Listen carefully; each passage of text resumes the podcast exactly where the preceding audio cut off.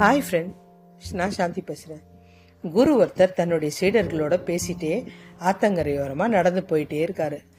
திடீர்னு குருவோட கால் வழுக்கி நிலத்தடுமாறி ஆற்றுல விழ போனார்.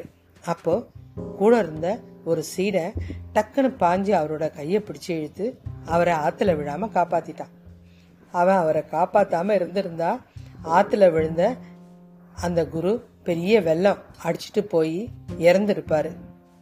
அதனால் குருவும் மற்ற சீடர்களும் அந்த சீடனுக்கு நன்றி தெரிவித்தாங்க இதனால் அந்த சீடனுக்கு கொஞ்சம் தற்பெருமை அதிகமாயிடுச்சு. பார்க்குறவங்க கிட்டெல்லாம் ஆற்றுல விழ இருந்த குருவை நான் தான் காப்பாற்றினேன் இல்லைன்னா இந்த நேரம் அடிச்சுட்டு போய் இறந்துருப்பார் அப்படின்னு சொல்ல தொடங்கிட்டான். இந்த விஷயம் குருவோட காதுக்கும் போச்சு. இருந்தாலும் பொறுமையை கடைப்பிடிச்சாரு.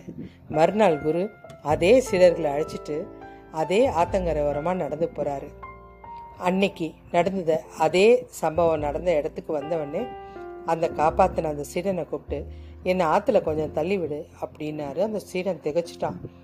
ஐயோ குருவே அப்படின்னா அபத்தம் வேணாம் அப்படின்னா இல்லை இல்லை இது குருவோட உத்தரவு. கேட்டது நடக்கணும். உன் கடமை. சீக்கிரம் செய். என்னை ஆற்றுல தள்ளிவிடு அப்படின்னாரு. சீடன் பயந்தான். தள்ளு. என் பேச்சை மீறினீன்னா அவ்வளோதான் அப்படின்னாரு. அவனும் மெதுவாக தள்ளிவிட்டான் விழுந்த குரு நேராக நீந்தி போய் அடுத்த கரையில் நின்னார். அங்கேருந்து திருப்பியும் வந்து இந்த கரைக்கு வந்து சேர்ந்தார். இப்போ நீ தான் என்னை காப்பாத்தினியா? அப்படின்னார். சீடன் தலை குனிஞ்சு நின்னான். ஆபத்து நேரத்தில் ஒருத்தரை காப்பாத்துறதுன்றது மனிதாபிமானம் உள்ள செயல். ஆனால் அதை விளம்பரப்படுத்தி பெருமை அடிச்சுக்கிட்டுறது மனிதாபிமானமே இல்லை. உன்னுடைய குணத்துக்கே இழுக்கு.